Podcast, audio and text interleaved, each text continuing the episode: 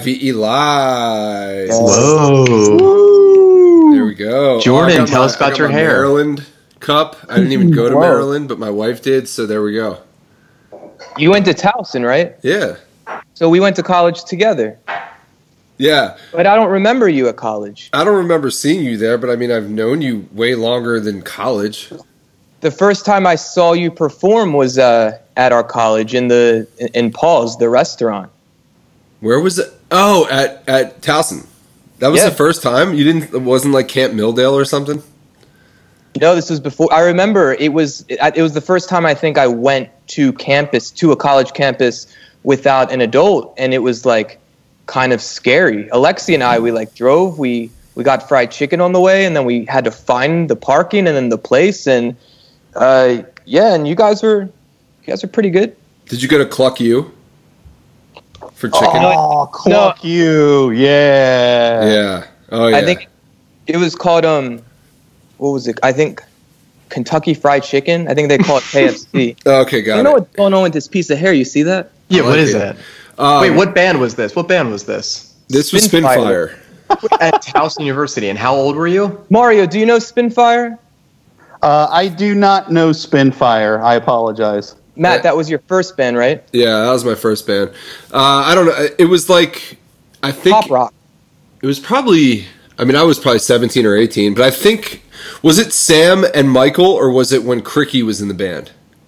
I've never heard the name Cricky, so I'd Yeah, assume it's the brothers. Okay. Well, yeah, we'll talk. uh, we- We'll talk about Cricky another time. Um, before we start and introduce our guest today, um, I was going to tell you guys I had a a brief FaceTime earlier with um, Ben Ricciardi and Drew DeCaro. Um, and Drew wanted me to make sure he said hi to you guys. Specifically, uh, mentioned that he hadn't talked to Jordan in a while and wanted to say what's up. So Nice. sh- shout out to Drew DeCaro. Yeah, we spent a, a Drew's a good good guy. a good summer with him traveling up and down the country. Yeah, yeah, he mentioned that. It's well, and that's you know Mario, our guest today, um, asked me the other day if I've been like keeping in touch with friends, and I've been making a point to at least a couple times a week touch touch base with people I haven't talked to in a while. So today. It was very a very short call because we were all in between other things, but I got a chance to talk to those guys, um, and uh, yeah, it was good to catch up. So I'm supposed to have another call potentially with Ben. I don't know if you guys know Ben Ricciardi, um, but uh, all good. He's he's another. He went to Towson too. He's a year older than me, and he played in bands uh, as well when Spinfire was doing a thing or doing its thing. And um, What band was he in? What band?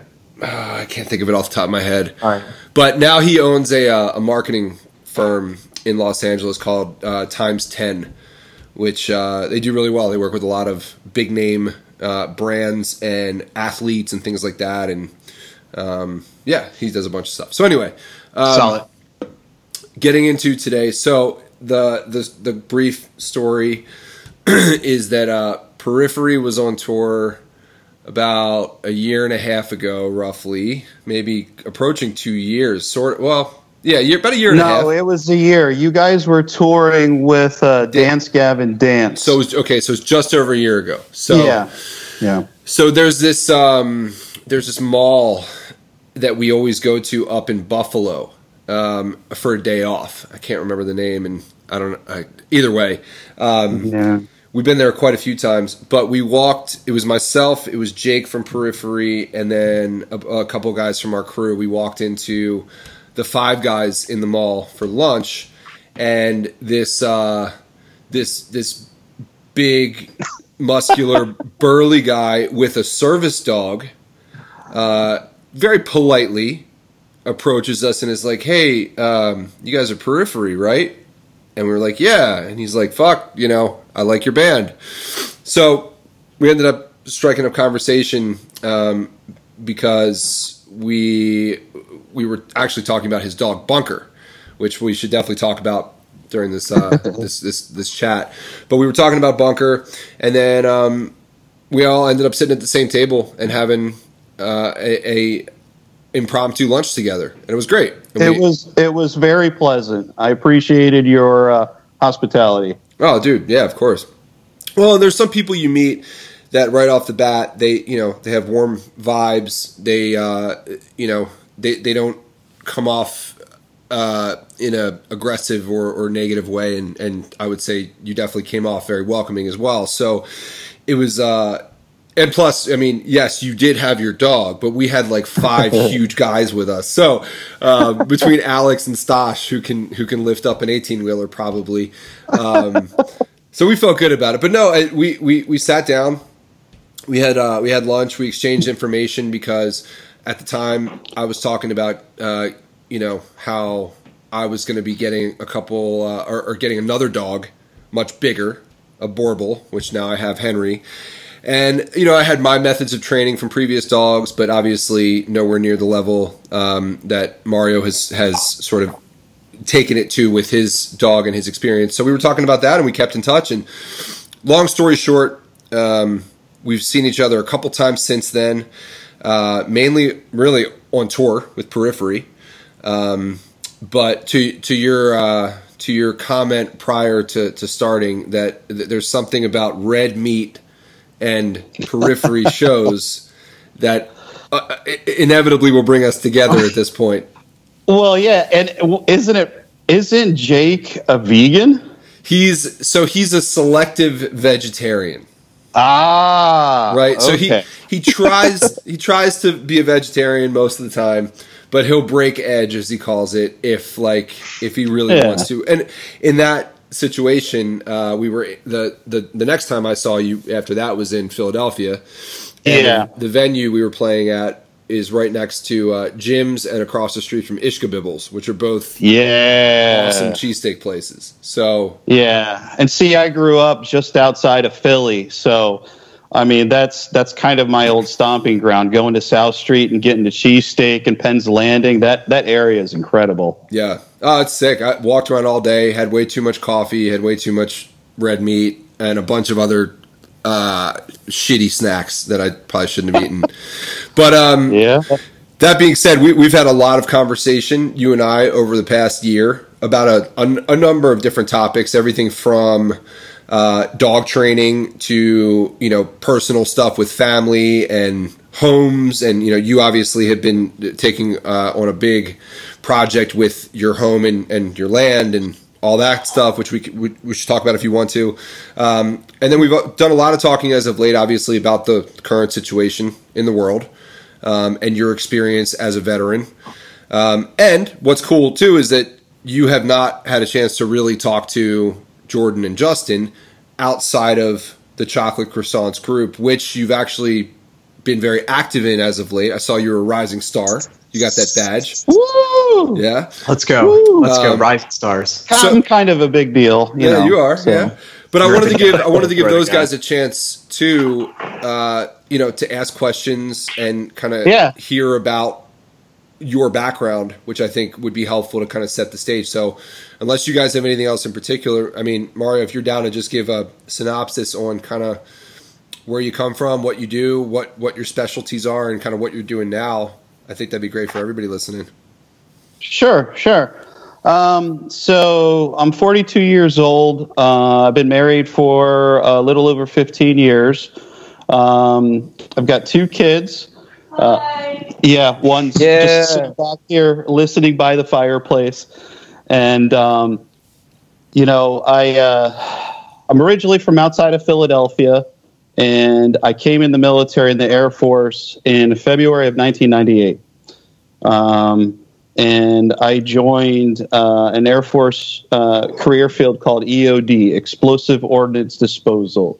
Um, and essentially that's just kind of a fancy term for bomb squad. Um, but it's a whole lot more than just your typical bomb squad stuff, what you would see in the movies or or TV or something like that. Um, you know, aircraft carry bombs, and so if there's an issue in storage or something like that, they drop it.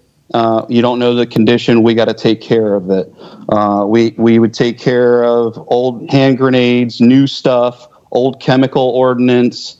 Um, ordnance is just a fancy term for munitions or weapons or whatever. But rockets, missiles, bombs, um, that kind of stuff. Um, I'm also trained and experienced in a nuclear, biological, and chemical warfare, um, that kind of stuff. Uh, I think I mentioned, uh, I think to you, Matt, maybe a while ago, that if you guys remember the early 2000s, there was that anthrax uh, mm-hmm. scare. Yeah. And, you know, one of the byproducts of that is if you, I was stationed in North Dakota at the time. Um, when you get a package or a envelope mailed to you and there's rock salt on the uh, sidewalk when somebody picks it up in that heightened state of fear they think that they have uh, anthrax package uh, so there were a couple times where we responded in, in, in full up equipment and everything uh, for these responses um, because you have to treat everything like it's real until you know otherwise. Um, so that was a very interesting perspective I got as far as you know contamination control and, and actually responding to an emergency.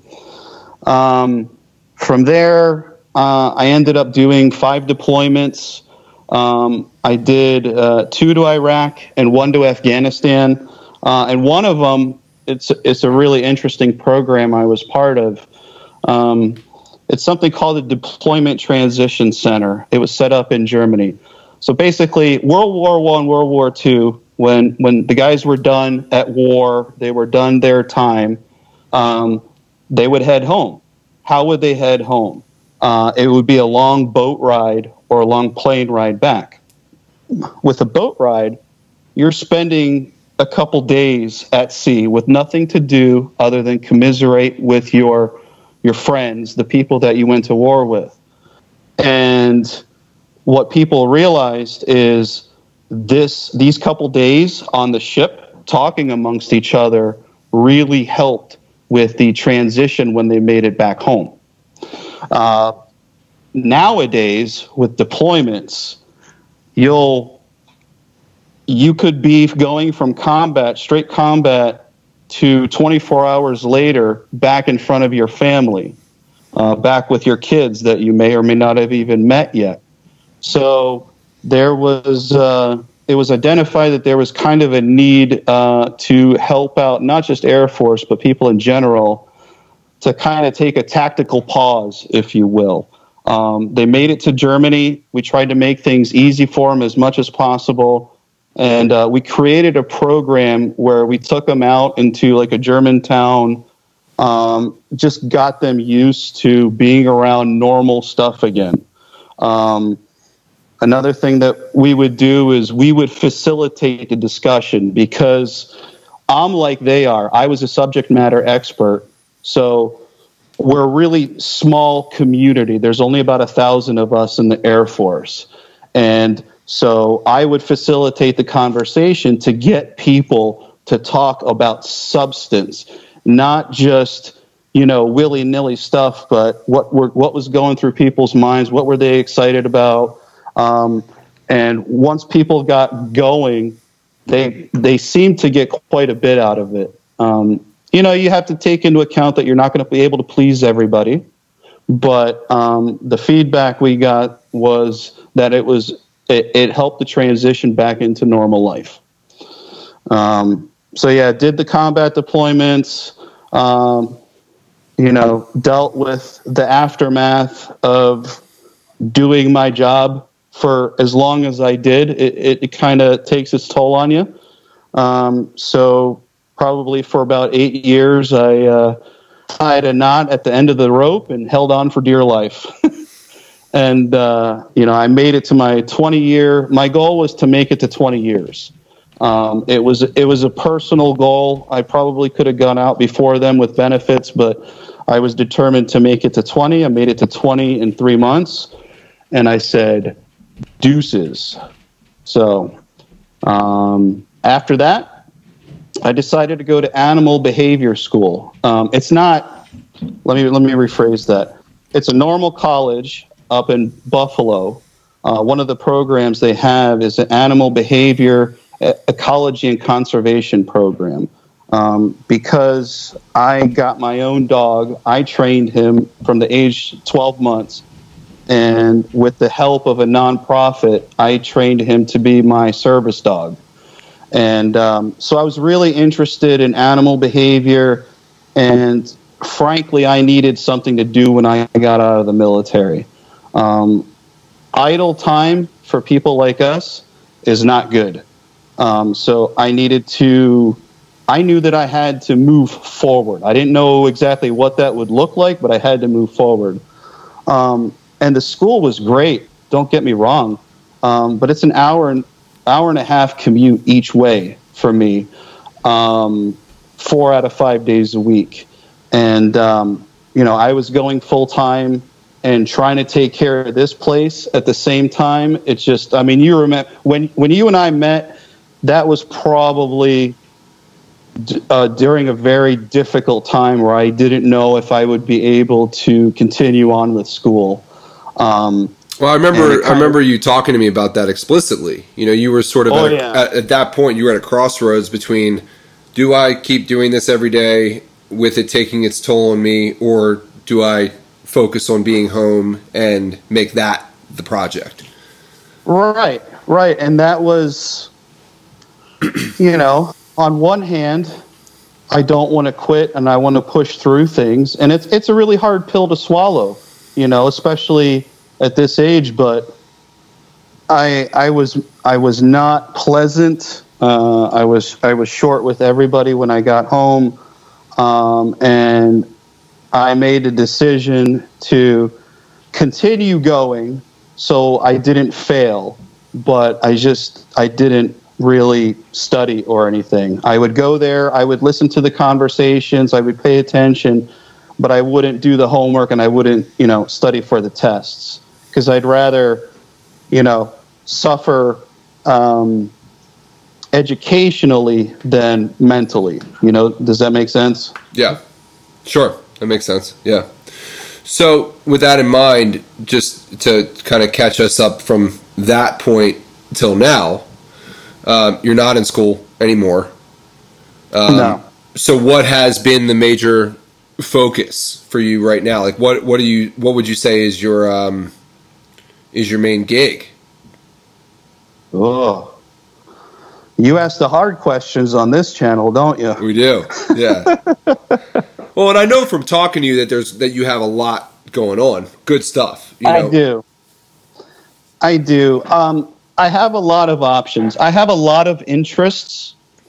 Um, I spent a lot of time when I was preparing to get out of the military trying to figure out what my why is. Um, you know, you have the thing that you do with periphery and music and everything, you know, that kind of scratches that itch you have.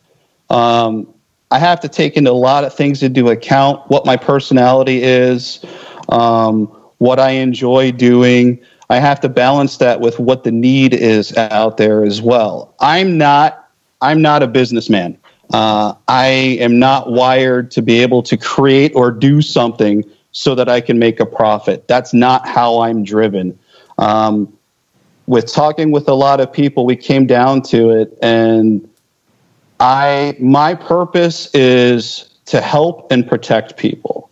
That's what I did in the military was protecting people, and um, the great thing about my job about EOD was that you're not only protecting the people to the left and right of you from the effects of IEDs and explosives and, and these hazards, but you're also protecting the local populace. You're, you're protecting innocent people in Iraq. You're helping the villagers, um, you know, clear these items so that they can continue farming in an area. So um, the immediate gratification was very tangible. You know, once you take care of something, it's like, wow, now you can see these people coming back in and and they can farm this land or they can go back to this. Very, very purposeful and very, very rewarding. And really looking forward, I'm trying to figure out what the next step looks like. I know the why and I have the I have a good group of people uh, with me that kind of understand how I'm wired and what we're trying to do. Um, there's a couple things in the works right now. Um, I don't want to go down a rabbit hole too much, but one of the things that we're looking at doing is trying to preserve uh, a lot of the hard lessons learned from our career field.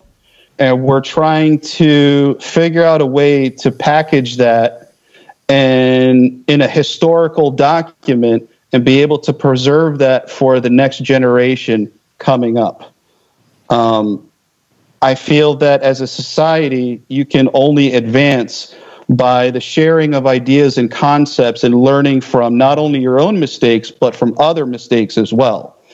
And so, you know, I've had friends that have been blown up, killed, missing limbs. I've spent a lot of time going to the hospital and visiting uh, friends who were injured. I, have spoken with uh, widows, and uh, I've actually asked them some very, uh, very direct questions. And some of the feedback that's come from them, you won't find in any book, you won't find it at any movie. And I'm trying to figure out what the best way possible is to capture that. Um, at the same time, I have a lot of experience in the whole suicide prevention stuff. Um, there, I've I've dealt with a lot of uh, I've dealt with people who've worked for me, and I've worked with uh, who have come back from Iraq and Afghanistan um, struggling a lot.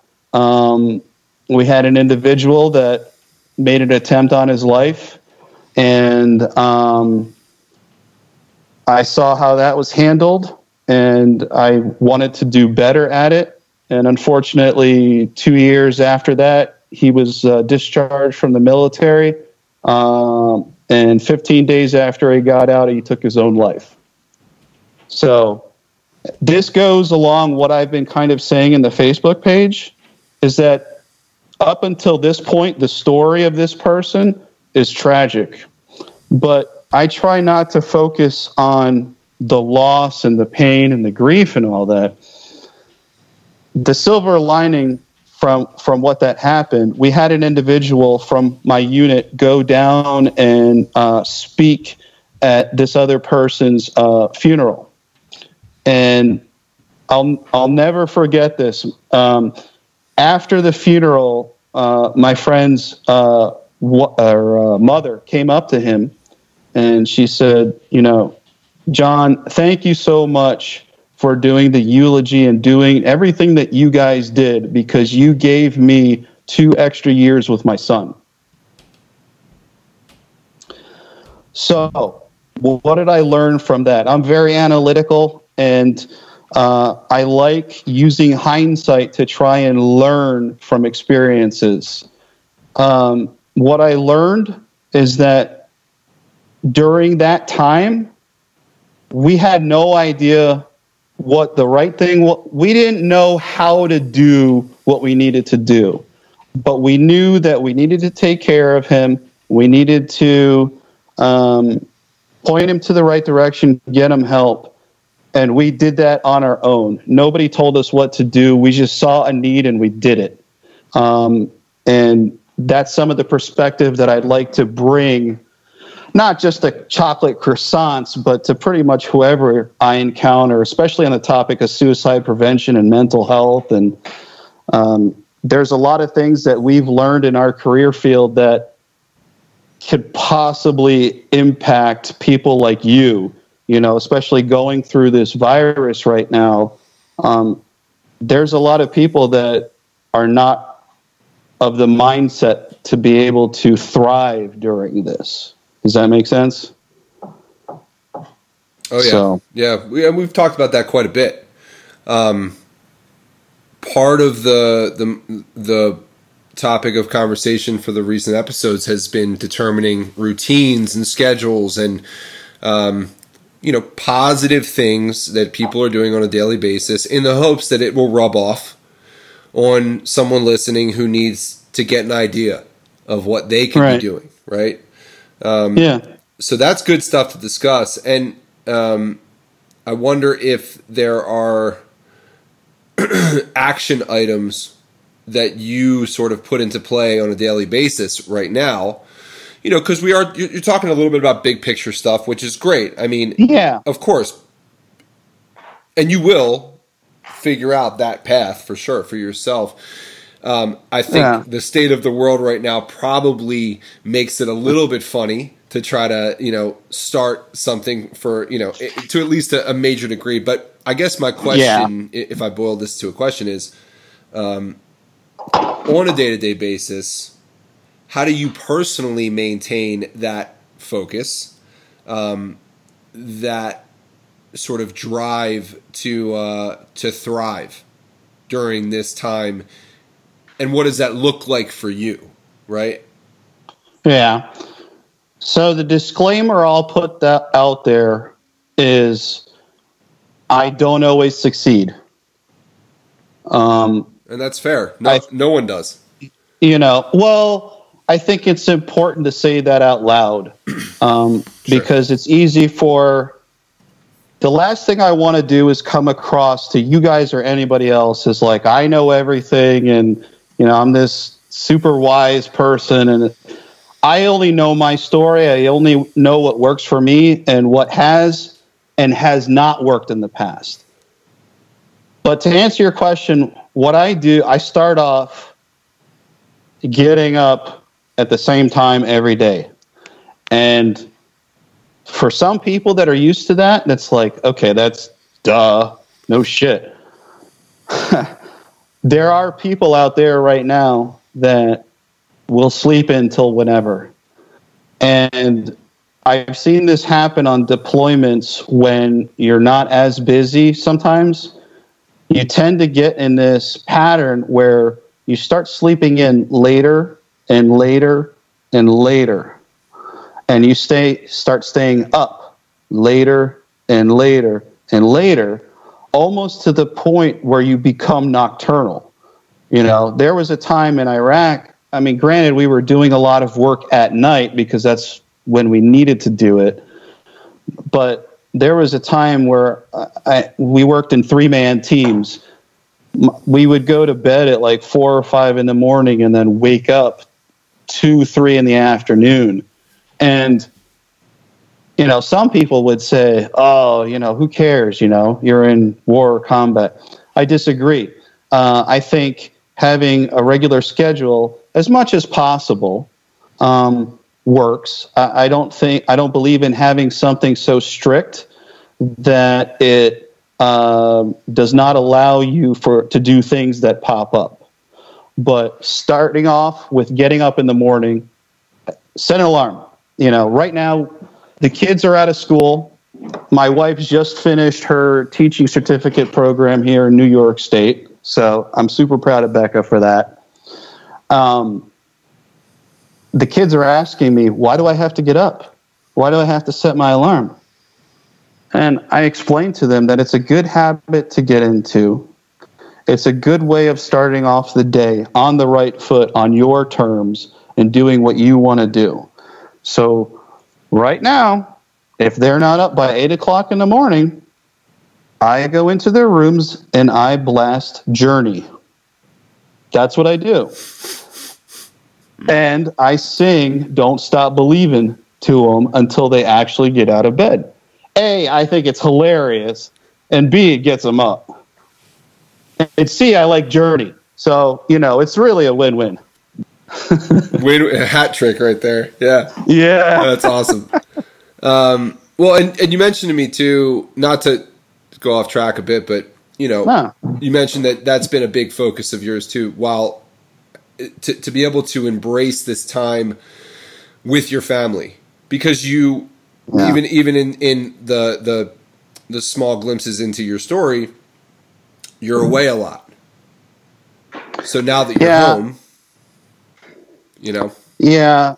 Um, with getting out, getting ready to get out, and having been out retired for almost two years now. I spent a lot of uh, time looking inward, trying to figure out why I feel a certain way, some of the decisions that I've made were they good or bad? How can I improve in the future when when struggle comes up? Because there's this idea with technology and society that we've engineered struggle and bad shit out of our lives.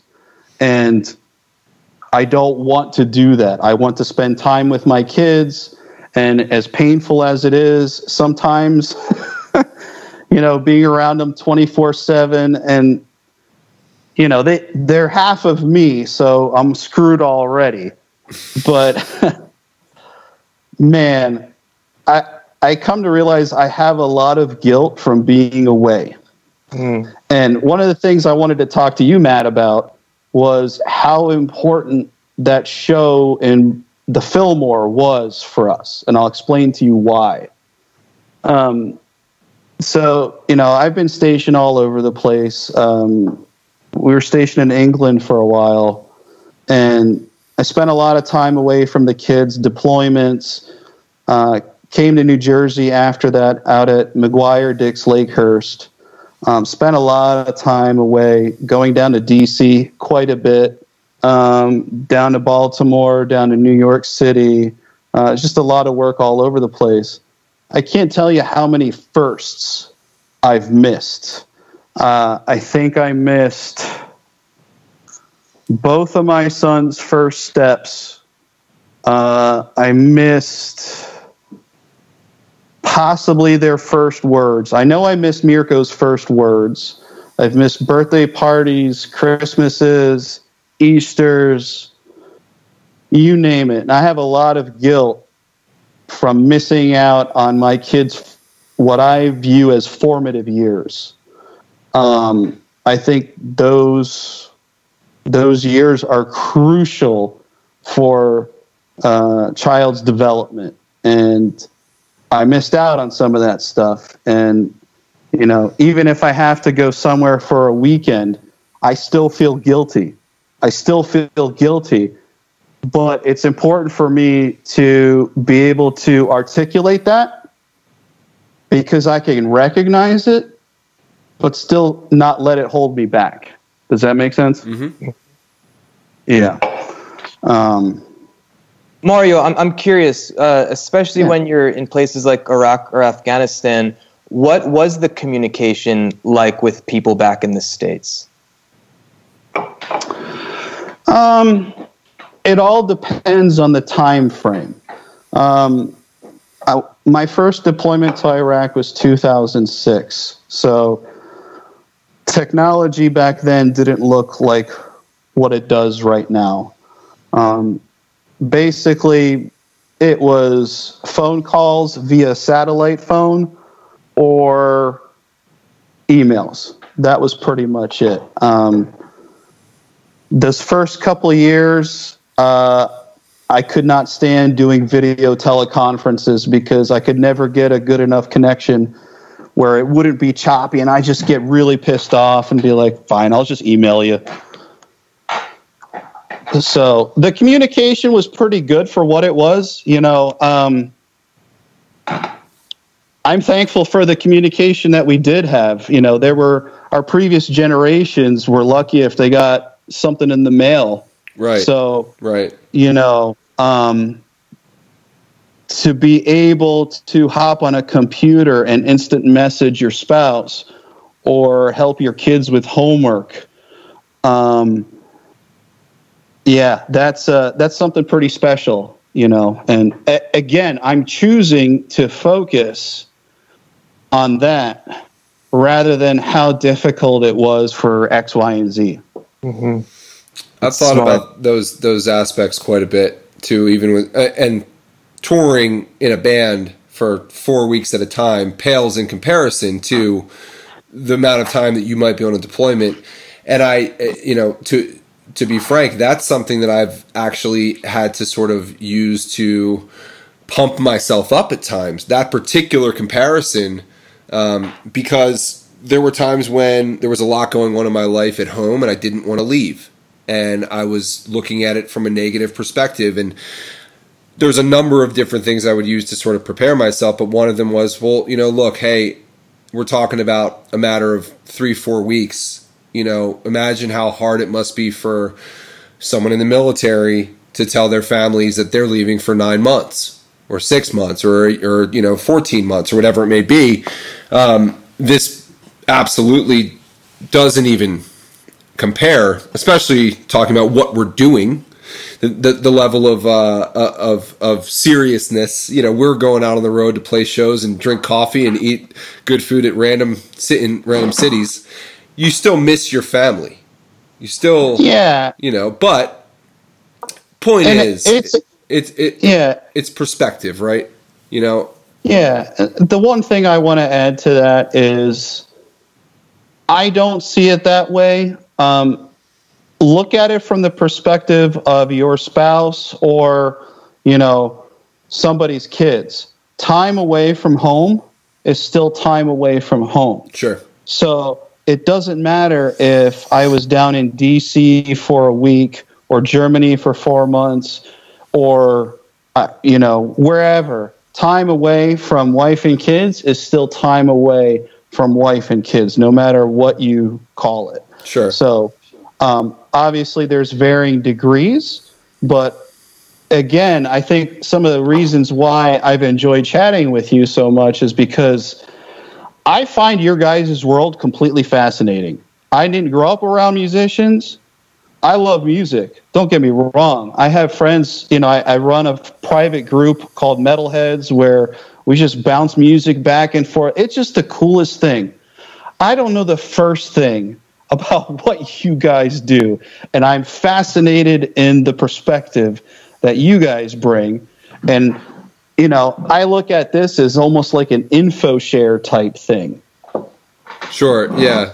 I get that. And I, I feel the same way about um, the, these other um, professions that take you in any direction, whether that be away from home or just simply having a a, a, a specialty or, or um, right, you know, something that that it, that requires a, a, really specific talent per se. Um, but we'll come back to that. I want I want you to finish yeah. your point about why the Fillmore show in DC was um, was important. Oh yeah, yeah, sorry about that. No, that's good. Um, so I did miss out on a lot of firsts, and music is a huge part of my life. Um, it has been since I could remember first hearing Michael Jackson and then getting introduced to grunge. You know, I became a student of grunge. I got a Soundgarden tattoo. Um, you know, music has helped me through basic training, deployments, you name it. I mean, I wanted the reason it was so important is because I wanted to take my kids to their first show. I really wanted to. I really wanted to take them to their first show. And it was important to me that we were able to do that. And uh, I actually when you guys came to Philly before Stan before Hail Stan came out, I took my older son to a, the what is it the Convergence tour with yeah. you guys and Animals as leaders. Yeah. I think he was maybe seven or eight at the time. Hell yeah. and so it was awesome, but it was really late. We had to get up for school the next day. And so he only stayed awake for animals as leaders. And right before you guys got on, I took him home because he was falling asleep. I remember, I, I was going to say, I remember we headlined in Philly that show. It, it was a flip flop every other day. Yeah, we would headline and they would headline on the on the opposing day. I remember Philly in particular was us. Yeah, yeah. So you know, it was one of those bittersweet kind of moments because I was like, you know, I got to experience this with him, but still, it didn't scratch that itch. You know, I, I, I wanted it. So then, when we found out you guys were coming down to Philly, or excuse me, um, In the DC. Fillmore, yeah, yeah, um, I wanted to make a weekend out of it. So, you know, you've probably heard me talk about having the three to five people, you know, strong interpersonal connections around you well, some of my very closest friends uh, live down by you guys, actually, by the DC area. Um, so I actually took the boys down there for the weekend. We crashed with some friends, and uh, we actually went to the concert. And as usual, the kids couldn't see. I remember. Because, I remember you, know, you were up right over there, like in the balcony, right oh, in front. Yeah. yeah. Yeah. So we didn't start off there. Okay. Uh, we started off with general admission, and I'm like, ah, you know, we might be able to work something out. And that that venue is very professionally run, and um, there's no favors at all. so uh, we decided to throw down some cash and do their first experience right and go on to the top balcony. And we had the most amazing time you could possibly imagine. I mean, it didn't even matter that, you know, like, Spe- I think Spencer had. Um, we were a three piece that night. Yeah, you guys were a three piece that night. Yeah. And like literally, that did not slow us down at all. We were we were screaming at the top of our lungs. Like the boys' favorite song is Lune. So when that came on, we were just going nuts. And my friends were taking pictures of us. And I've got it in the other room, but my friend actually took one of those pictures and had it printed on a metal plate. And so I can hang it up now. Oh, that's badass. And uh, yeah, it, it's it's this picture of me going like this, and my one son here, and my other son here, and we're and you could see the whole stage. You're you know right there, and it's just it was a really really special moment for us that we still talk about, and um, and again, I wouldn't have felt as strongly about that had I not gone through those experiences prior you know? So, in some ways, what doesn't kill you makes you stronger. And sometimes the more you suffer, the more you appreciate shit. Yeah. Uh, it's definitely. Um, it's definitely something I think at this point we all can relate to because I know I can't wait. And, and this is a, um, switching gears for a second. I can't wait until I can do something as simple as like go out to eat with my wife again and like sit at a bar and just like have a meal or any number of things that we used to do before this whole new way of life began. It's the the level of appreciation that I'm going to feel and the gratitude that I'll feel is is for sure going to be impactful. And what's exciting you mentioned like firsts. I think everything is going to be a new first. You know? Um, yeah. It, it, at least that's how I'm looking at it. Like, I don't know. I'm excited for all those things when, when they when they do finally happen. Um, what, one last thing I want to say, and then I want to yeah. pass it on. But um, it's funny. Well, one, I remember there was a moment during that show. I don't remember what song it was where I ended up actually seeing you and was like waving or something.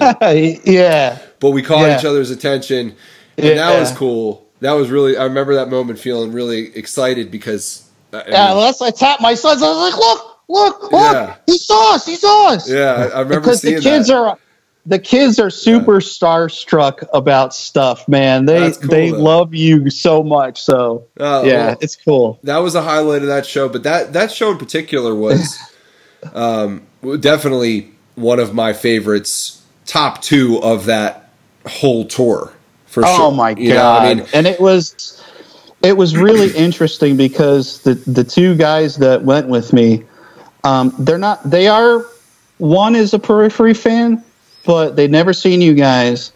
And I remember talking to them afterwards, and they were they were super impressed, but they were like, their demeanor was like those guys you can tell that they enjoy doing what they're doing. They're having fun you know?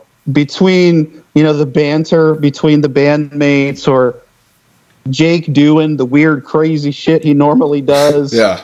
Um, or you know bringing the Plini up on stage and and helping out with the solo from one of the songs. It was just a really fun enjoyable time. So Yeah. You know, at least on behalf of of me and the kids, thanks for that, man. That was fucking awesome. Anytime, man. Yeah, there'll be more when once we can get back out and play again. That's for sure. But yeah, it didn't always used to be as fun uh, being in the band, and, and Jordan and Justin can attest to that based on a lot of years seeing me and the band go through different stages and and just different aspects of good and bad, but I think we've gotten to a point where now it truly is fun to play shows and it's fun to be together on tour because we do it a little bit less. And there's a different perspective um, mm-hmm. which again uh, you know the time away or the hard stuff you go through makes the good stuff that much better. So that's that is again going yeah. back to what we were saying before what i'm hoping for. But uh, justin what were you going to say before?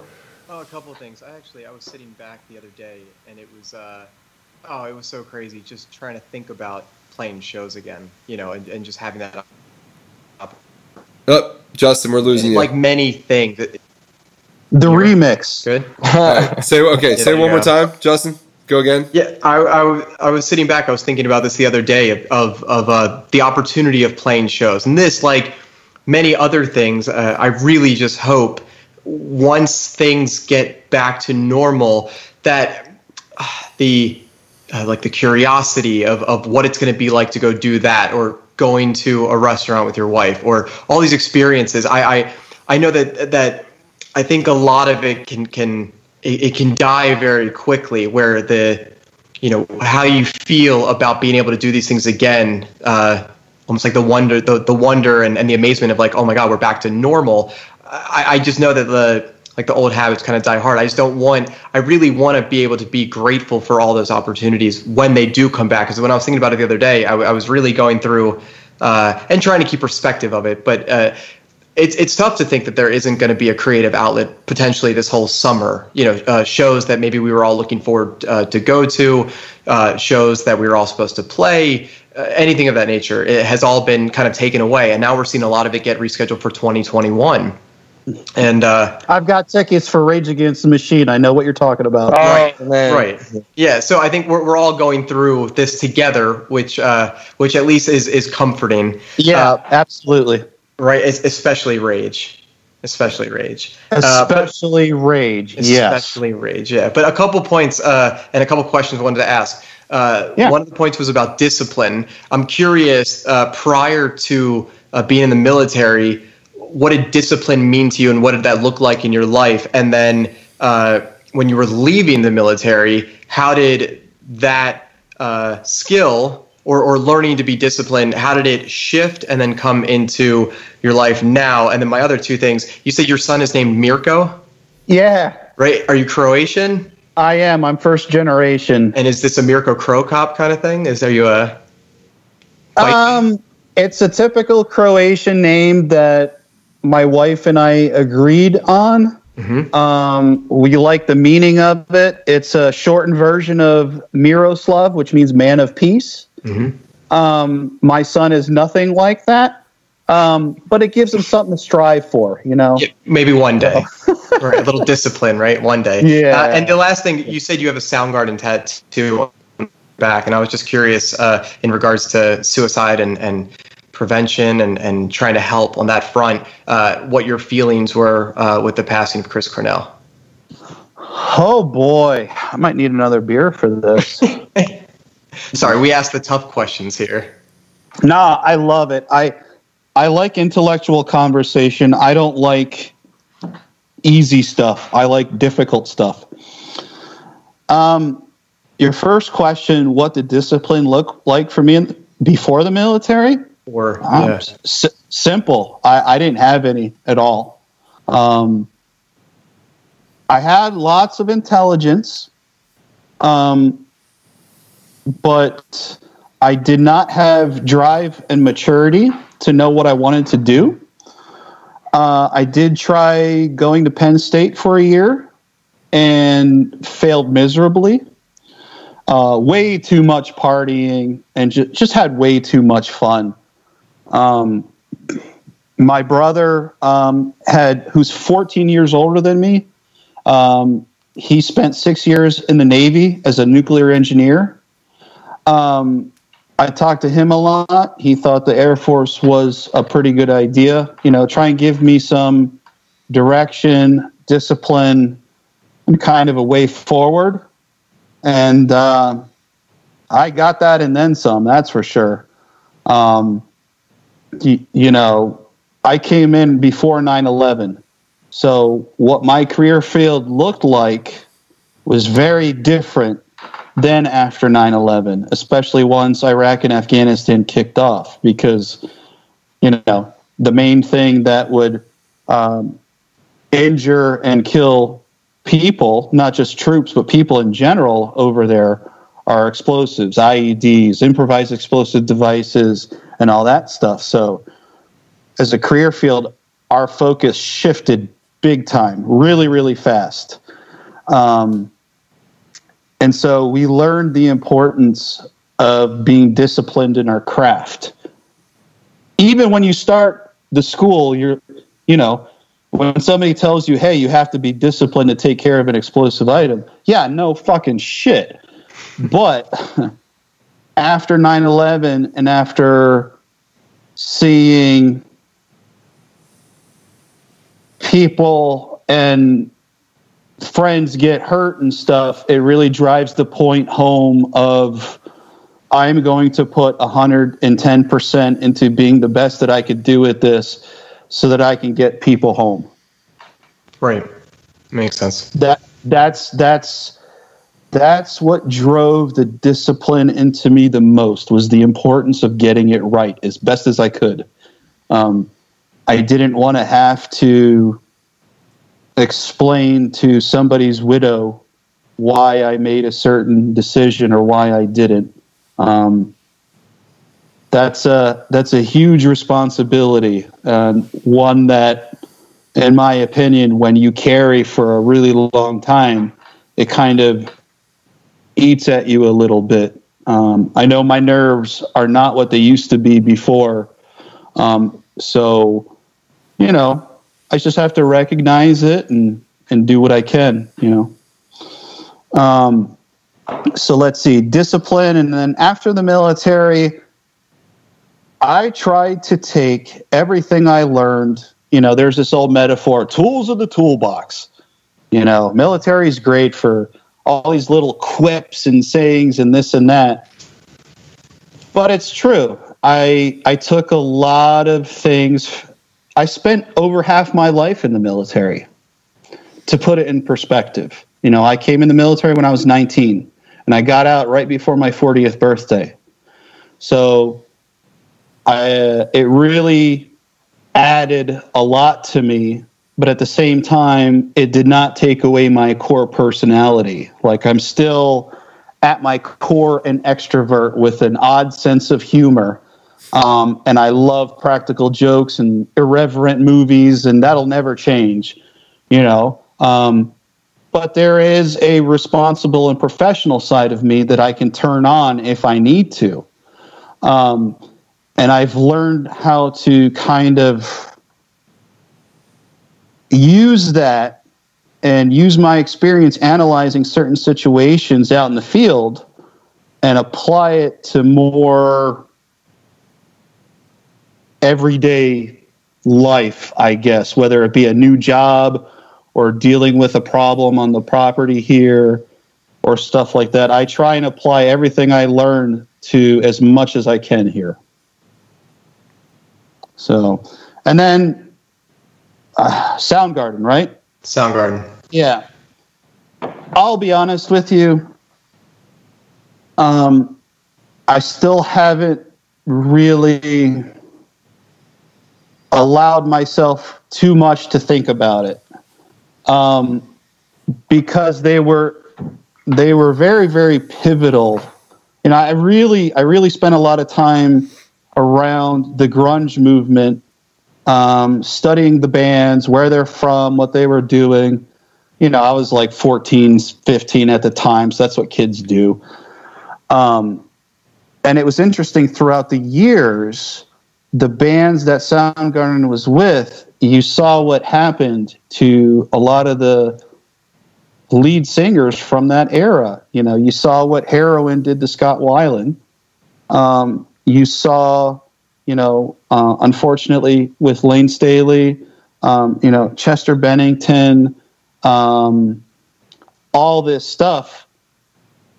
And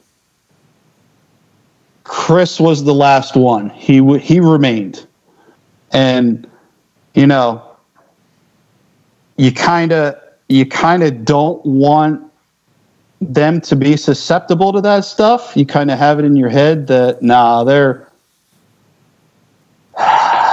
but it happens, you know, and um, I'm just thankful that I got to see them live. Um, I'm thankful that, um, you know, they created that music to to introduce to introduce rock and and all that stuff at, at, an early age and develop that passion for it. I'm very I'm very grateful. Going off of your previous podcast, I'm very grateful um, for the opportunity to have been part of that. It's pretty neat. Mario, I got actually I have uh, many many questions, but in the interest of time. Uh, I'll yeah. start with two, but but before I just want to say publicly, uh, thank you for your many years of service um, both militarily, but also what you've been providing in the chocolate croissants group, and and knowing and having faith that you'll continue to be of service for the remainder of your life here.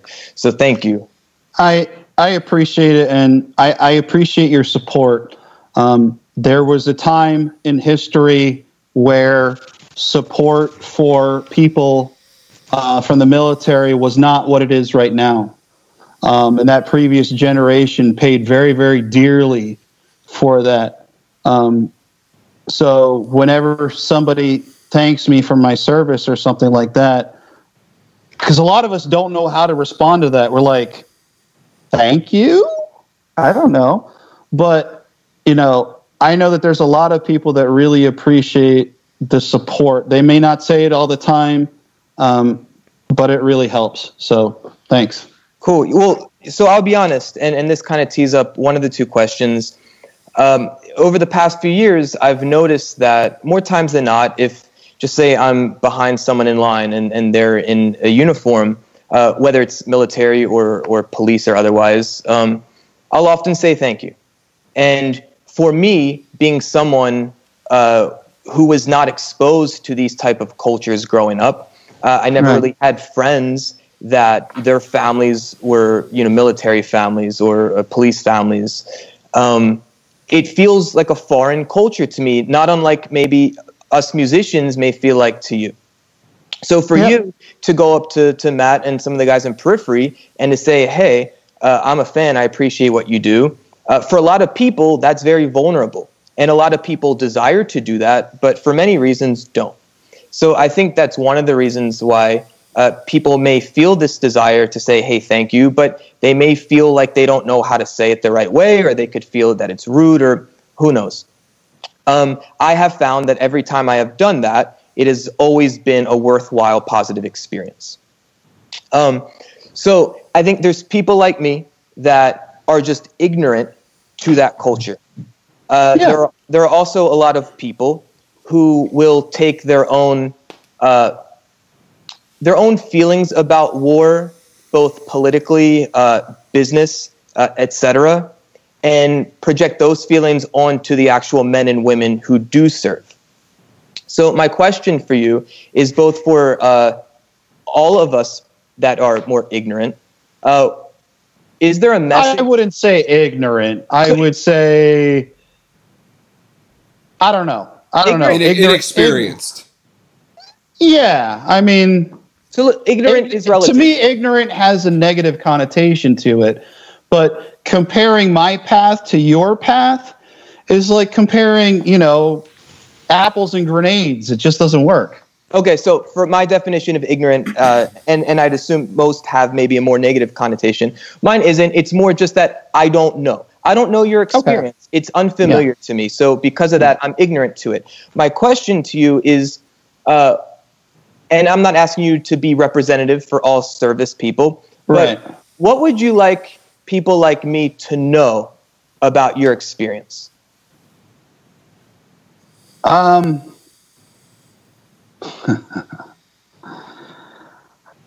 I might get in trouble for this, but I'm just going to say it anyways. Appreciate what you have more. Well, I think a fucking global pandemic has hopefully helped us get there, or at least a little closer. Yeah. Um, are do you any of you guys have kids? Mm-mm. No. No. Okay. Um, cherish every moment that you have with them. Um, there were times when I was gone and all I had were pictures. And, you know, I remember one night in particular where I just wanted to reach through the picture and just hold my kids and my wife just for one minute. And I couldn't. And that desire, like, left an imprint on me, one that I'm thankful for. Because for a lot of people, it's kind of easy to get sucked in, especially now. Uh, it's easy to get sucked into the whole, oh, I got to be around the kids again. I got to do this. I got to do that. And it's really easy to kind of lose focus of, of what's important. Um, again, I'm thankful for that perspective because if I feel myself wanting to do this or that, and I'm not saying I don't do those things, it's just that mentality helps me preserve that balance of, you know, going to this event or going to this concert or going backpacking for a week. Um, it can't be all one after another. I got to space them out and I got to schedule it around the kids' stuff. I don't want to miss out on their games. I don't want to miss out on any of that stuff. So just appreciate what you have. Um, going going through the suck uh, really uh, drives home um, what I appreciating your niceties, if you will, as I call them. Um, you know, air conditioning, um, not having body armor, for example, or sitting in a vehicle that has air conditioning with no body armor on, versus an armored vehicle where you're wearing 110 pounds of crap on you. And who knows what can happen. You can get blown up. You can drive into a ditch. Um, you know all that stuff. Uh, i'm thankful that when i drive here i don't have to worry about if a thing on the side of the road is an ied or if it's something like that i mean I've ran over IEDs before, and the only reason they didn't go off was because the negative terminal on the power source wasn't hooked up. So, um, uh, you really learn to gain an appreciation for the things in your life, and I would not trade that experience for the world. I really wouldn't. Cool, man. That's powerful. Um, the the other question I had: It's clear music is uh, a central part of your life. Even just you sharing the story about you know yes, absolutely, and and having it framed. Um, so I'd imagine uh, for the 20 years that that you were in the military, uh, music was something that was a part of your life. Um, oh yeah. Uh, so I'm curious, thinking back on those 20 years, is there one song that you could say was most resonant for all of that time? Yes. Yes. Um, Alice in Chains, grind. Here's the reason. Um, when I went through basic training, you know, this is before the wheel was invented. Um, so we only had, uh, you know, like a, a Walkman or something like that. There were no MP3 players or anything like that. And so for six weeks, we had to put all our personal belongings in a bag and we didn't get to see it until the end. So I had, you know, my Discman, um, you know, I had all my stuff, but I couldn't gain access to it. I remember the first time we were allowed to go to the little mini mall and buy stuff. It was like freedom, you know. Um, I bought. I I already had a disc Discman. I bought another one just because I wanted to get it, listen to music right then and there. And I bought Alice in Chains Grind. And I put that in and I cranked that fucker to 11. And that was one of the best feelings I'd had in my entire life. I spent six weeks not listening to any of my music. And that first song off of that album, when that just kicks in, that distortion and that just doo doo doo doo. Holy shit, man. I still remember that to this day. It's just an incredible feeling.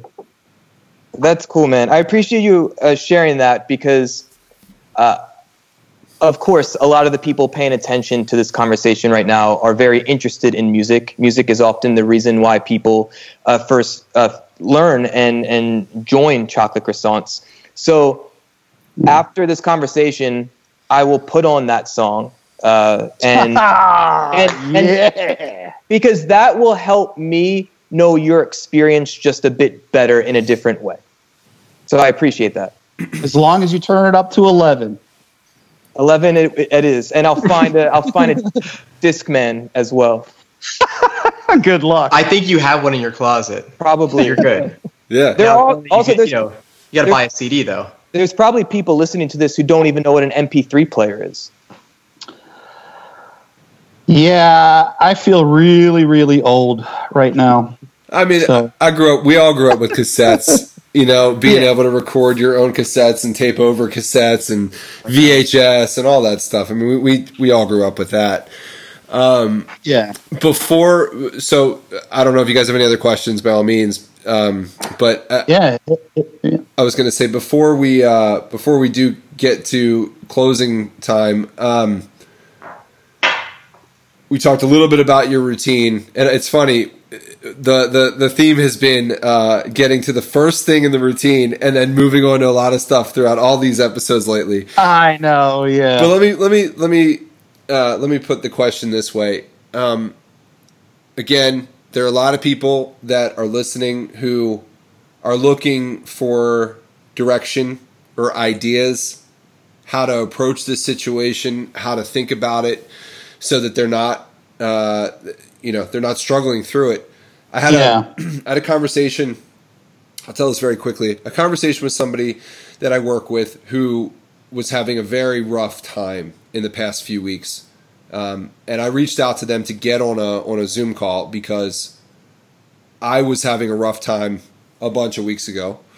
I've since been doing, you know, worlds better, and I felt like it, it was an opportunity for me to give back or pay it forward in the most w- w- with the most recent experience and and uh, and tips that I could share, you know, about it. So and, it was really helpful, not only for, Yeah. for that person, but for me too, to be able to like, wow, look how much I've learned, and now I can share this and I can speak confidently on it. So mm-hmm. I'm not saying you've been going through a, a rough time or, or or anything like that. My my question is if if somebody or, or if you could impact somebody right now who is maybe looking for help with their routine or a way to focus or what to think about or what not to do you know with your experience we've talked about gratitude we've talked about what to appreciate but i mean is there anything else on a daily basis that people can maybe start to think about or, or grasp onto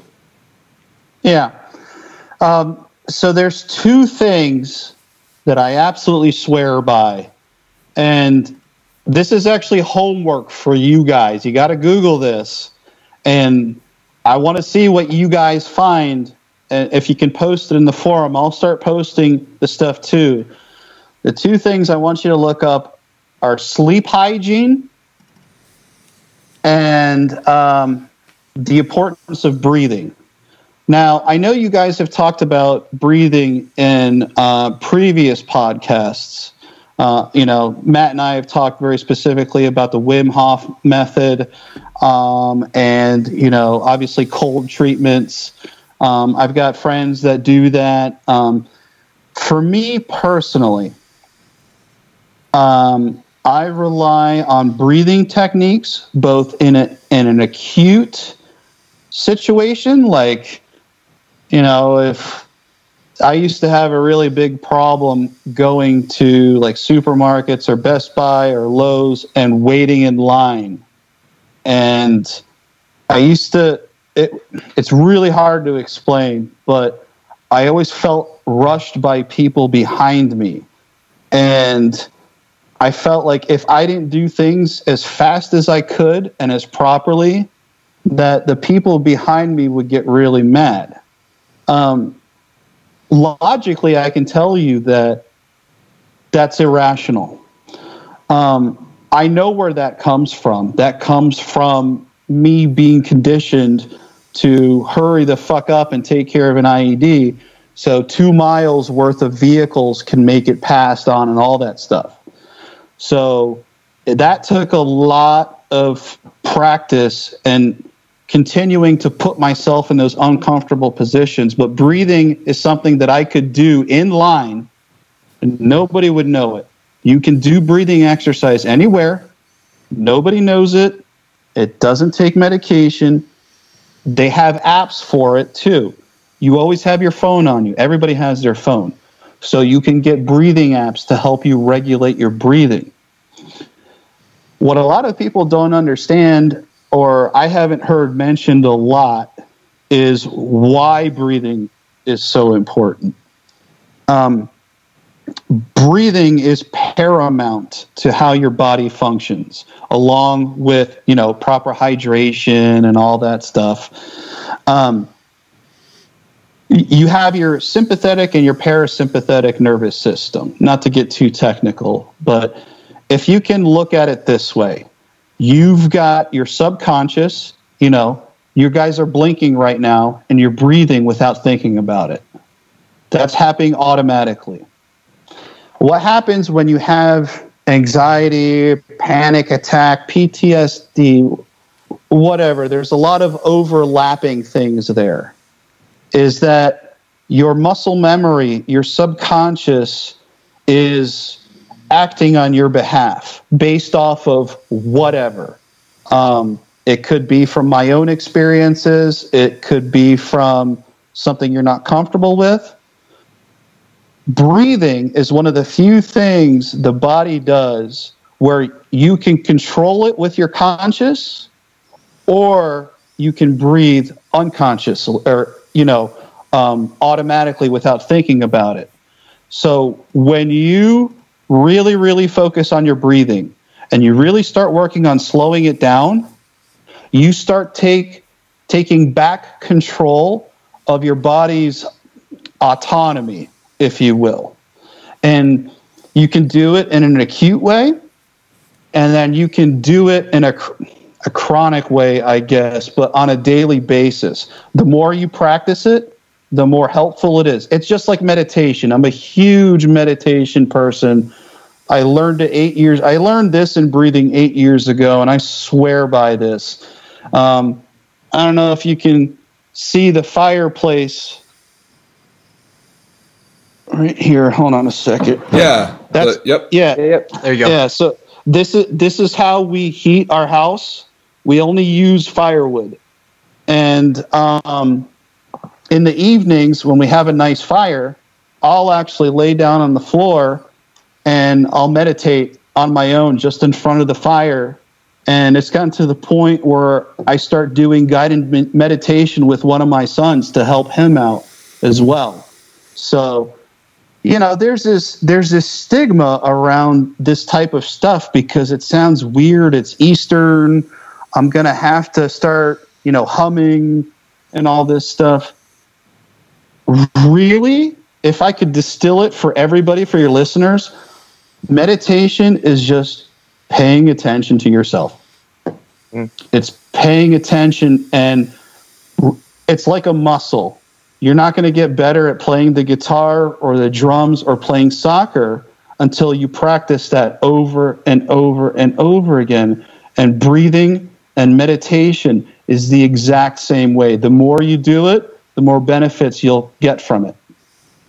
It's totally true, Mario. And and I want to add to that point that when we breathe in an intentional way, not only is that going to affect our bodies physically, um, but but mentally and emotionally as well. So if you're in a state yeah. of if you're in a state of panic, not only is your body a bit more hyper, the heart's uh, beating faster, your palms might be sweaty, but the thoughts are racing so fast that it's hard to even like find any sense of being grounded within yourself at yeah. that level. The emotions are, are, are much like ping pong almost, and it's really intense. So when we can take intentional breaths, and I don't know if you can notice, but when we do these episodes, uh, you, it's often hard for me to just shut the fuck up. And because there's so many of us, yeah. I have to sit quiet and really listen. I'm taking deep breaths throughout all of these episodes because that helps ground me in this chair and it helps keep me more focused to be attentive on the conversation. So, uh, for for you know, breathing it, it, it affects the totality of us, and and often in these meditation drum groups that that I share, uh, what I try to remind the the clients or the participants is that one mindful breath can completely shift the state of your being. And oftentimes, the quality of your breath uh, uh, is a reflection of the quality of your state of being at that given moment. Yeah, yeah. And that's, I don't think people realize the importance of breathing. And I know that sounds really stupid because, duh, everybody needs oxygen. But I spent a month down at Walter Reed getting checked out, poked and prodded, and all that stuff. Uh, it was kind of a specialized unit there that takes Eastern and Western medicine and it smashes it together.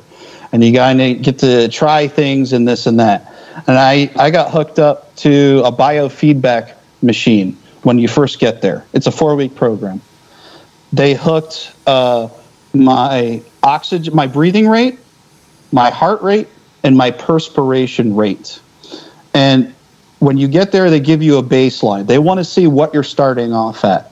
And I remember specifically normal resting uh, breathing rate is around 12 breaths a minute. It may have changed, but that's what I remember from then. Um, my initial breathing rate at rest was between 24 and 26 breaths per minute. Um, you don't know it. You don't know it unless you stop and and and really work on some things. I, I refer to it as a tactical pause. You talk about those thoughts and emotions like ping pong, ping, ping, ping, ping, ping. How do you stop that? There's a bunch of different ways. I talk about grounding techniques. Um, you know, name five things you can see right now. That's a way of being in the here and the now. And that's something, Matt, that you talked about with the Wim Hof method, when you have that cold shock, it forces you to be in the moment right then and there. You can't go anywhere else. You're right there. And that's a good way of being away from your thoughts taking over. That's you taking control of your thoughts. So, yeah.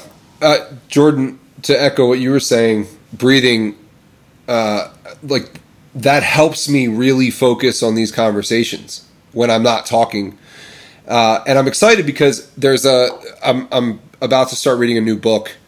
Um, I've watched a lot of videos about this particular person and method, you know, it, and and I'm my my goal is to incorporate it into the Wim Hof techniques that I'm doing on a daily basis. But um, it's a form of nasal breathing, um, and, and, there's a lot of people that talk about the benefits of that and getting oxygen into your stomach and not just shallow breathing in your chest, but what I'm focused on during these conversations is nasal breathing, very slow, deliberate breath holds. Yeah. You know, breath holds for periods of time while we're talking, and feeling.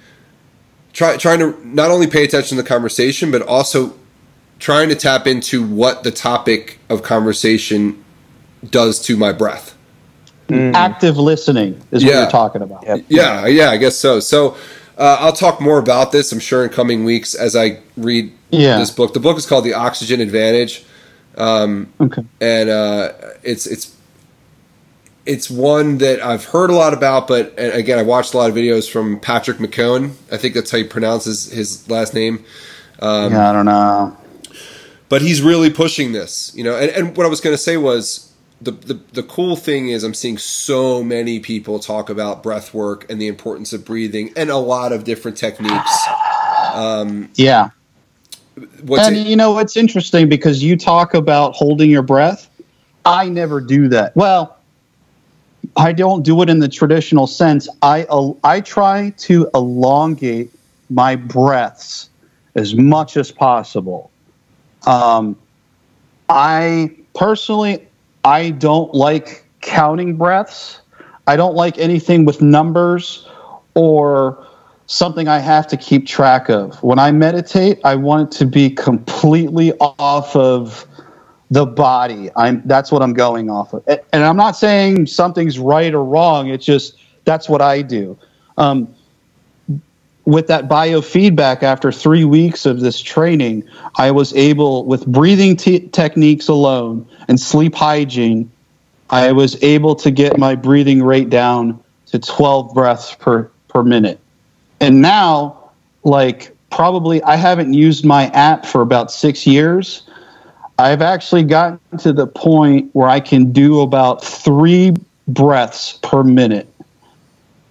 But that takes a lot of work, you know, to be able to slowly inhale and exhale. I mean, those are really long inhales and exhales. And you can find videos on YouTube of like, you know, Buddhist monks and how they do their breathing techniques.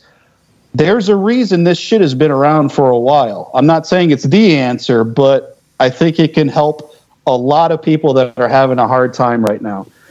That and getting the fuck outside. Yeah. If you can. Yeah. If you can. And I think we spoke about this. There's a there was a great company that I referenced. Uh, Yeah. Is it go go the fuck outside or get the fuck outside? Whatever. Yeah, it was. it's, it was Chris, Yeah. like Chrissy and Chrissy and Ben's company. Yeah, go Exactly, The, go the fuck And outside. Yeah. And I, I think uh, what they're currently doing and their current push is, is just so important that there is uh, one thing you can control. If you feel very stuck in the walls that surround you, you can walk out the door. And I and I think it's important. Uh, I think the longer the duration is of, of people uh, being stuck inside and, and the longer that the pandemic kind of persists, I think the more people will get curious about I, I think I can go outside and maybe I don't have to put a mask on in, in my own home environment. So if I have that ability, I can just can walk outside and, and kind Yeah. of freely breathe. I know I know it's viral and, and everything else, but you uh, and, and I'm, I'm not I'm not you know suggesting everyone just go run outside. No, Uh, no, no, no. I was shaking my head at people wearing masks inside their own homes. Like, to each his own. To, we'll, we'll be Yeah. sensitive to everyone, right? Of course, you know, just like okay. Yeah. Yeah. No. Everybody's right. Yep. it's it's a thing of um, I, I was thinking about this this uh, this earlier, and and it's um, I don't want to call come off insensitive, but uh, your experience and and go, going uh, to war is very different from uh, maybe how soft our generation is thinking about how hard it has become for people to just sit inside with all the luxuries that we have at our fingertips, and and I don't want to come off insensitive. Uh, so I'm, I'm trying to be as, as best as I can empathetic uh, towards everyone and, and everyone's disposition because of course Yeah. I get it. It, it is a, a very scary, daunting time to go outside, and I, I uh, it can be a very scary, daunting uh, time to go do anything outside of the comfort of your home, and you may not even feel comfortable there to the point of feeling like you need to wear a mask inside. Uh, The situation dictates. Absolutely. Right. And and I think I think the power of breathing right now, and, and I, I love every time we do a podcast, breathing comes up and I think everyone then consciously taps back into oh right, don't forget this Ah, breathing. did thing, you notice shit- that? Did you Oh, notice that? yeah, That's a sigh. That why do people relief. sigh? it- relief. Right. And, and and it's a great way to, to, to, to bring some levity to, to a very, very tough situation. And I also think it's really important to to remember that the gift of breathing, not everyone has that. It's a luxury. Uh, people people go through a pulmonary disease, COPD. Uh, there's plenty of them, right? And you end up having to be on a, on a mechanical ventilator, something, a respirator, a rebreather. You might have to walk around. You see people walk around uh, wheeling almost like luggage, their oxygen, or they carry it on them uh, because they they can't do the things that the luxury uh, that so many are afforded of just Yeah. being able to take in a nice deep breath, hold, and exhale. And so uh, it, it's interesting because every time we bring this stuff up, it I, I think about all these other things that we just do so subconsciously. Things like walking and running. You know, no one really taught us how to run properly, and that's something you can go outside right now and go for a run. But I think it's yeah. really interesting to, ta- to tap into the, the uh, more of a why and an understanding to be really conscious of these things. And I think it's a great time to learn more about these simple luxuries that a lot of us, I think, take for granted. And I think it, it's great to tap into the simplicity of things like walking. Like why why do some people walk so uh, maybe easily or they run so well, and others have a very strange uh, version of it, right? A variated variation of it, uh, and so we can kind of tap into the same thing with our breath work and and learning to just take nice deep breaths and just being conscious about it. Yeah, yeah, I agree, and you know, it, it it's one of those things where now's the perfect time to look into it. Um, right. There's a there's a reason people like us continue mentioning these things like breathing and meditation and going outside. It's because it's not just anecdotal. It's not just a bunch of hippies saying go do this. There's a reason why military institutions are starting to incorporate this into everything that they do is because there is something to this. It's not the answer, it might be a answer. And science backs this up. You can find scientific published articles, peer reviewed things that back a lot of this stuff up. The vitamin A from the sun helps out with a lot of stuff. Uh, the fresh air, getting out and exercise, um, breathing, expanding, working on expanding your lungs, uh, especially with diaphragmatic breathing. I mean, there's a lot of benefits from this stuff, and it's not just normal Joe Schmo people talking about this. There is something to this. Yeah. Uh, so look, I I've been in the field of mental health both as a professional and and a student for uh, 15 years now, and so these are things that are that have become part of my life, both in in education and in practice.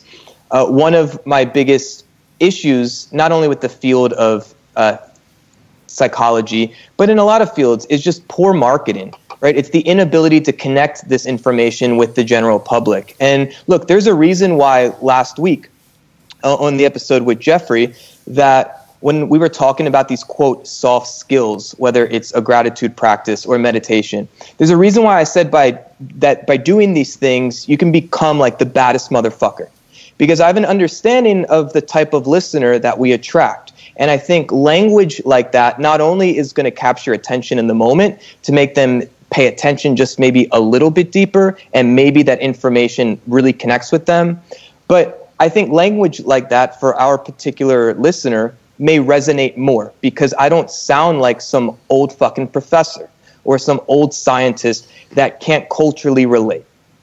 Um, yeah. People can identify maybe with my personality in, in a more resonant way and and maybe because there's trust in that they may be more open to these ideas that uh, seem more soft or seem more hippy dippy but shit well, that lasts 5000 years like there's there's inherent wisdom to it there is there is and you know there's a difference between the verbiage and the way that we're communicating right now versus a scientific published article which the normal person can navigate through, but can be overwhelming. So, what do they do? They rely on second or third hand parties like main media outlets. And, you know, not to go down a rabbit hole with that, but, you know, look at it that at your own peril. yeah. And even so, so just say like, the Today Show, for instance, when I see that there's a quote meditation expert on there, I get really excited because I understand that that means that uh, an idea like mindfulness meditation is moving closer to the mainstream. But let's be yeah. honest. Uh, am I going to get my information from uh, from that type of source? No, because the mm-hmm. Today Show just seems lame to me, right? And the power of the internet uh, one of the many powers of the internet is that we can really go deeper with the yeah. types of cultures and communities that resonate with us most.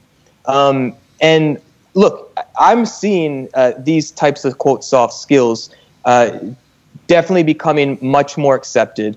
Um, and, and, and I think a lot of that is because not only do we need it, But uh, look, this stuff is cost effective, um, and and I Uh, think yeah. yeah, yeah, um, and there's like no side effects that are harmful. Well, Yeah. yeah, maybe not not too much time in the sun. Yeah, I can't tell you how many people, how many friends are just given shit tons of pills. And like, that's the idea that a pill is the first step is the problem. I think that is fundamentally one of the worst things we can do. I think medication, sorry to get on my soapbox, but medication is a viable option but it should be looked at after some behavioral modification type stuff. And to go back to my earlier point, one of the reasons I believe medication uh, is so uh, widely prescribed is because there was a lot of effective marketing to create that in the public. Oh, I, I would agree with that too. So Yeah. I, I'd argue with most things, The whether, almighty dollar. right? So with most things, whether it's uh, uh, a war effort or a, a, a political race or which brand of toothpaste or uh, which album to buy, uh, often it's just a game of communication and marketing. Yeah, I agree. I agree. for the group, I want to challenge everyone, and the four of us included, because I think we're, we're doing this, but I think we, we can all probably benefit from a little bit more right now. Uh, the sun, the vitamin D you can get from the sun, it controls a thousand different processes. It controls so many processes in the body, but it, it controls, and Jordan can probably speak to this, a lot of the neurotransmitters that make us just ultimately feel good. So getting a little bit more time, especially us, we live in the Northeast, so we deal with a lot of time where we lack this natural sunlight. The fact that we can go outside right now, and it's beautiful outside right now, Oh yeah. the fact that we can go outside and we can get it for free, Mario, to your point, this is like this is the proper medicine we re- we need right now. And the other point I want to make is that time in nature. If you can find some nature, if there's trees in your backyard, if you can go do a little bit of wandering, time in nature, I think will make a world of difference. Plus, it'll just give us a different perspective again to the walls that you know the confine that we're we're, we're currently living in. And I think it will also make us then appreciate what we have when we come inside air conditioning, a TV, a couch to lay on, right? So you can go outside and you can kind of get some real perspective as well. So that's two challenges a little more Yeah. time in the sun, a little more time in nature. And here's here's one for I you. like it. If you're gonna do your breath work, do it outside. You know, Do it outside. fresh air. Mind Take your clothes off. Yeah, yeah. Matt, hey, take your clothes off. if, if if it's safe to do that, if you're fenced in and nobody, you know, you're not gonna get in Dude, trouble. I'll do it in the creek. Yeah, ex- Matt, you're excluded from that. You can just get outside, you know, Yeah. out there, show them what's up. That's right. No, I did. I did my breath work outside in in the backyard here today. The sun was out. There was, you know, I could hear all the birds chirping. It was a very, it was a it was an excellent breathing session because of nature, fresh air, being calm, feeling the sun. That that that whole the combination of all that made It's it that stimuli bringing you into the present. hundred percent. And and and I notice the more I practice meditation, the more things I notice. I notice a bee buzzing behind me. I notice a fly going by here. I notice you know the wind. I notice the trees making noise. You know the leaves. It's just every every detail becomes a- part of the um, a part of the experience, and that makes it much more fulfilling and and fruitful. You know. Um, Yeah. Yo, So- even just the musicality of birds is cool. Yeah, I, oh, I pay attention to it all the time, all the time, and, and even more so now. But as it gets warmer, as the sun's out more, I tend or, or I plan to be spending a lot more time outside. Um, Yeah. and- oh yeah. And part of the reason why I'm also really getting comfortable, um, as much as you can use that word with the with the cold, is because I don't want that to stop. Uh, being being outside when it gets cold out. Um, you know, with with with the new house, I want to be able to work out outside year round. I want to be able to exercise outside year round, right? I want to be able to to to walk out and, and breathe outside year round, and not let the cold or extreme heat heat you know deter me from that. Um, and that's one of the really cool things that, that you can start to explore within any of these soft skills Yeah. do it inside or out and if you do it outside i guarantee you you're you're going to have a better experience than sitting in a basement you know Yeah. Well, and you know, once once all this virus stuff dies down and you know movement can continue and people can visit each other and stuff, I'll go ahead and invite you guys up here anytime you guys want. I got plenty of room up here to do whatever we want. And if you want to learn how to meditate with the sound of the creek right by a fire with the goats in the background, come up here. Let's go Buffalo. Hold yeah, on. we, we've talked yeah. we, have talked about it before. It, has got to happen at some point for sure. It's got to happen. Yeah. It's just th- this place is super peaceful, and I don't know what I'd do without it. We're very fortunate. Yeah. Chocolate croissants retreat 2027. Whenever we're out, allowed to leave the house again. Yeah, 2030 we'll maybe. yeah, it, uh, it, no, it really does look beautiful. All the pictures you've sent to me. Um, that I've seen of your property and where you live, it's it's ideal for everything we're talking about and more. And and seasonally, it really gives you um, a, a nice variation. You know. Oh yeah, yeah, and it's you know seeing life coming back, um, seeing the buds on the trees. Um, you know, we have a birdhouse. We saw some sleeping baby blue jays in there. Um, it's uh, it's a very nice atmosphere up here. Yeah, no, it's the uh, it's something I, I notice too every day where we are now. The amount of the the more green that I see on a daily basis, I notice it, and it makes you feel good.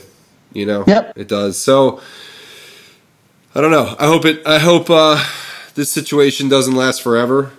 You know, I know it won't. But I also hope that people do take advantage of the things that they do have, like breathing and going outside and everything else that we've talked about that is at your disposal right now. You know? Yeah. And just don't don't rush through this right now. Pay attention to what's happening. And that's why I like this podcast is because you can talk to people and get other people's perspectives on what they're going through and what they're learning. Remember that. Use it. Write it down um, so that the next time you're tired of doing something or you don't want to be outside anymore, hey, remember that time where we couldn't go outside? I'm going to take full advantage of that. Right. Well said. Well said. Should we all take a deep breath?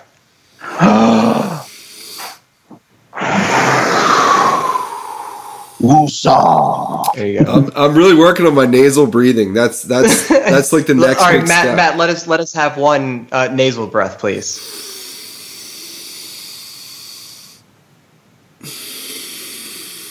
Jordan, can we get some bells well for that? Done. Yeah, well done, Matt. I like nice. it. And I'm, you know, so I'm working on like I'm I'm always stuffed up. So by doing more nasal breathing, you actually mm-hmm. unclog your sinuses and, and your nasal passages. Um, and I've been working on doing this method where you, you basically take these two fingers and you press here. Oh, yeah. Yep. And it really opens you up. So I've been trying to look, do it with that and without that. Look into diaphragmatic breathing. Um, watch babies or puppies when they're sleeping. You don't, like, I was watching you right now. Your chest is going up like this, okay? Try and force your stomach out when you breathe. Yeah. That's that's more diaphragmatic breathing is typically more of a relaxing um, restorative way of breathing. Try it and see what you think. Like I said, tool in the toolbox. Sure. I think it's getting uncomfortable uh, with I think we're very comfortable as as alpha gorillas to breathe up and expand the chest. We we we want to hold our gut in, and so for a lot of people, breathing shallow, you know, up into like the top of the pec is is a lot more desirable than if they were to distend the belly and feel like they're not holding themselves in. So I think it's it's a great time while we're all stuck inside alone, you know, or yeah. with our loved ones around in a judgment-free zone. Oh no, no, just no. let the gut hang out, you know, sure. yeah. into it and get as big as you can. I uh, I wanted to I wanted you guys to see the expansion, but I do a lot of that specifically in the morning. Um, I, I follow Laird Hamilton, and there's a lot of stuff that he does with diaphragmatic breathing. And one of the exercises you do in the morning is a it, it's a combination of fast and slow nasal breathing, very focused on the diaphragm. But one of the first things you do when you wake up to kind of wake up your lungs and your and your diaphragm is this like very very fast like and you pull it all into the diaphragm and you're like pushing your mm-hmm. stomach out and in so it looks funny yeah but no 100% i mean you're right it's it's it's the key to my to healing my moments of anxiety is to breathe with my belly and to to, to yeah. expand it and to to stretch it as much as I can. Um, it truly makes a big difference, and you get more oxygen that way. And then from there, the the technique you kind of saw me do here was breathing in quickly to the belly, and then up into the lungs, and um, because both feel good in different ways. But yeah, I'm not saying by any means um, uh, I, that you're wrong. It, you're 100 percent right, and I and I do it, and I hope more people yeah. pay attention to those things. Yeah, it, it, it's just it's just one of those things that's been taught to me, and it's been taught to other people. It might be, it might work. It, try yeah. it. Yeah, I think it does. Yeah. Yeah. Can't hurt to try. No. No. Everybody, everybody, go outside and, and try some diaphragmatic breathing for sure. Go try something. Just do something. Yep. Stick outside. your stomach out as far as you can, and then suck it in as far as you can, back and forth, and see what happens. Yep. If you pass out, it. it's not my fault. You'll be all right. You'll be all right. Jordan. There's a few things I want to mention before we take it home. Uh, one, if you're interested in the military because you have served uh, currently or, or prior, uh, and you're also interested in drumming, I'd assume that this episode is probably one of the first you would listen to. Uh, there is this guy, Trevor, that I met many years ago at a drum circle facilitator conference. Uh, he is a veteran and he started a nonprofit called Warrior Beat. And through Warrior Beat, uh, he creates uh, rhythmic experiences, such as a drum circle, uh, for veterans. And uh, so that is a wonderful initiative that I'd encourage anyone to check out and support Warrior Beat. Um, I know a lot of people uh, are attracted to this podcast because oftentimes we talk about business and entrepreneurship, especially as creatives. Uh, we have not done that as much as we had in prior episodes. So uh, I listened to Matt uh, as a guest on Finn McKenty's Punk Rock MBA podcast, and I thought that was a wonderful conversation. So I highly recommend that if you're interested in in more entrepreneurial content. Thanks. Uh, yeah, dude. Well done. Uh, Mario, again, I'd like to thank you for being a guest here. I'd like to again thank you for uh, being a, a, just a, a, person of service uh, for all of us uh, and, and an inspiration at that. So thanks again, my friend.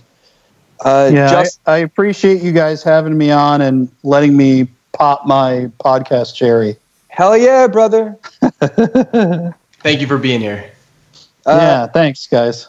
And and Justin, as my literal brother, I just want to say that uh, I love you and I care about you and I think about you all. Likewise, love you too. So facebook.com slash groups slash chocolate croissants.